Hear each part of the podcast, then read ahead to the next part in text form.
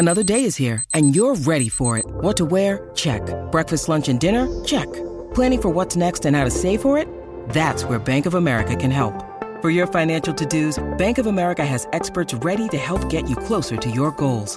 Get started at one of our local financial centers or 24-7 in our mobile banking app. Find a location near you at bankofamerica.com slash talk to us. What would you like the power to do? Mobile banking requires downloading the app and is only available for select devices. Message and data rates may apply. Bank of America and a member FDIC. Sharing ideas about money. This is Share Radio.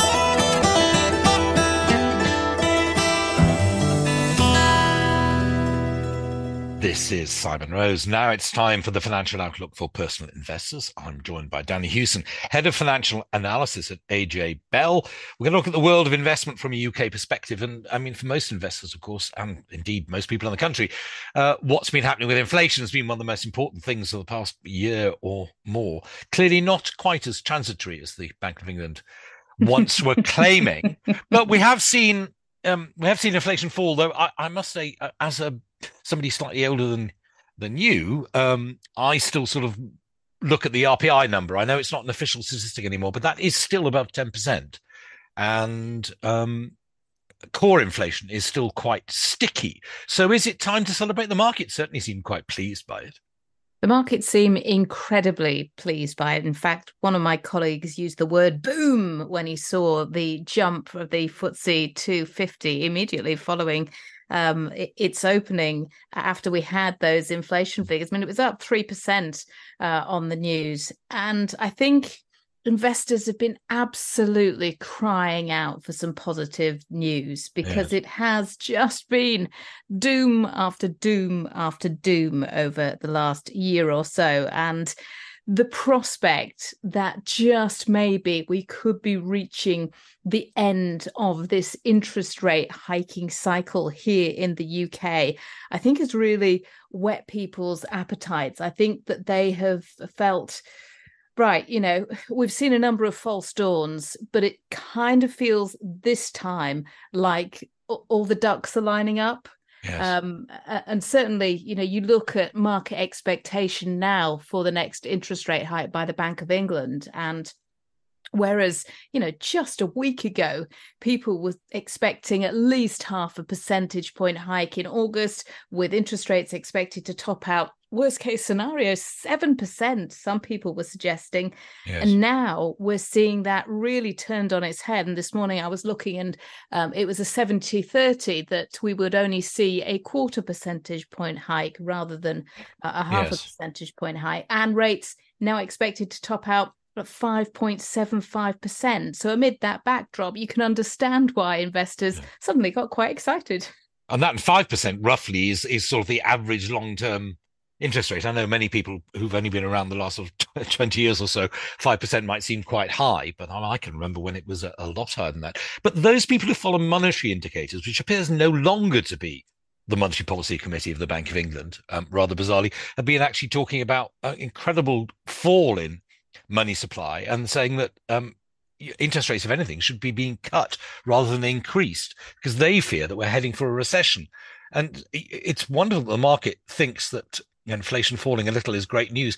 But the market wasn't in great health even before inflation started rising. So are they being unduly optimistic, do you think?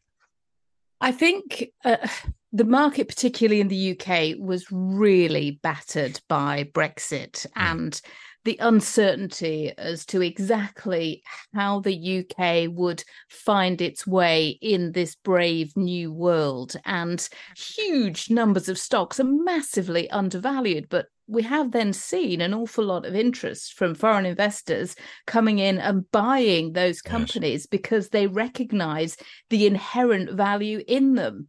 And I think investors now they're an optimistic lot. I mean, we are looking long term. By the nature of investors, they sort of look through this current set of mm. circumstances and look towards the future. And you're absolutely right. Although there's a lot of concern that there could well be recession on the cards created by this ridiculous interest rate hike, which has left so many mortgage holders really struggling.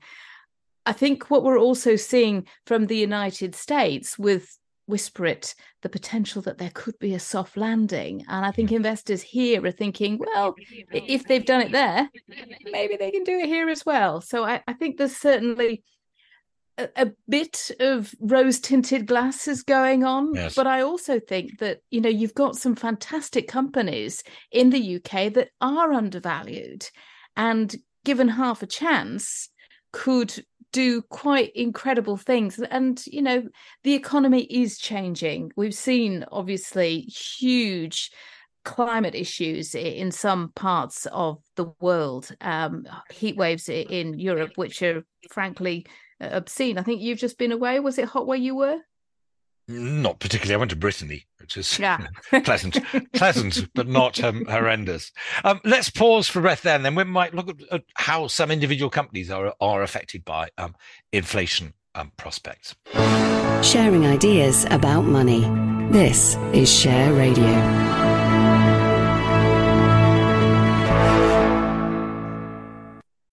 When you need mealtime inspiration, it's worth shopping Kroger, where you'll find over 30,000 mouthwatering choices that excite your inner foodie. And no matter what tasty choice you make, you'll enjoy our everyday low prices, plus extra ways to save, like digital coupons worth over $600 each week. You can also save up to $1 off per gallon at the pump with fuel points. More savings and more inspiring flavors make shopping Kroger worth it every time. Kroger, fresh for everyone. Fuel restrictions apply. This is Simon Rose. You're listening to the financial outlook for personal investors on Share Radio. I'm talking to Danni Hewson of AJ Bell. So, um, interest rate outlooks. I mean, we, we, saw some companies like house builders, for instance, being hit by interest rates going going up. Um, which companies, which sectors then are likely to do better if it turns out that we have now reached peak inflation? Well, you've just mentioned and, house and let's, exclude, and let's exclude the possibility of a horrendous recession, which might depress the market more. Yeah, I mean, you've just mentioned house builders. That was the first moves that we saw. Uh, house builders have been absolutely battered by the expectation that there's going to be, you know, a house housing market crash, that prices are going to fall, that people are going to be struggling to afford mortgage payments. And we've seen them really rein back their plans for house building but there have been a couple of moves which have sort of changed the field a little bit for them in the last week. So not only did we obviously have uh, lower than anticipated inflation numbers, but we also had the government making moves to allow them to use the visa system in a different way, to give them leave to bring in brickies and plasterers in order to deal with the shortfall in the labour market. That should help with their overheads, their costs um, which is something that you know they do have desperately needed. Um, but clearly, there is still an awful lot of lobbying going on for a, a new version of Help to Buy. Um, whether or not this government or whatever the flavor of the government is once we've had the election, whether or not there is any appetite for that, I think remains to doesn't, be seen. Doesn't help supply, does it? It, it exactly. boosts demand, but doesn't help supply. So, which other sectors then tend to get hit by um, inflation concerns and will now perhaps be benefiting?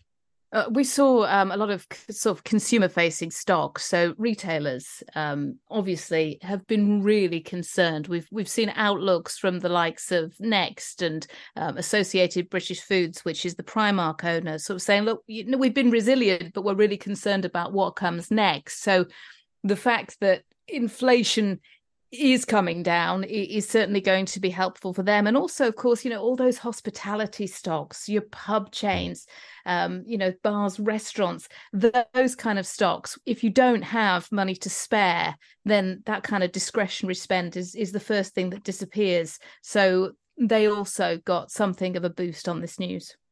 Um, and I've seen more articles of late than I have for a long time about um, gilt edge stocks, government stocks. Um, private investors, by and large, tend to give them a berth or just get exposure to them through some collective vehicle. But have you been looking at, at those as well? I mean, if interest rates are due to fall, should government stocks be a part of any private investor's portfolio? Um, we've had so much interest in that, uh, and it's become dinner table conversation. I think in the wake of you know the the, the Liz Truss mini budget. Dinner parties are even more boring than they used to be.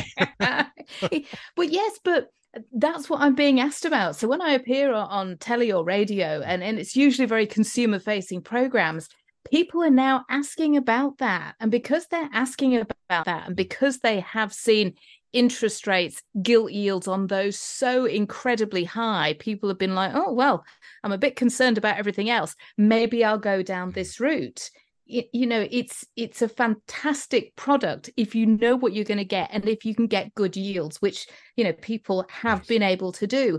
Of course you know if if we are as we're expecting to see interest rates come down that does impact those and we have seen gilt yields fall below 5% for two year gilts so as with any investment i think you need to be hyper aware of the sensitivities of the mm. market and react accordingly.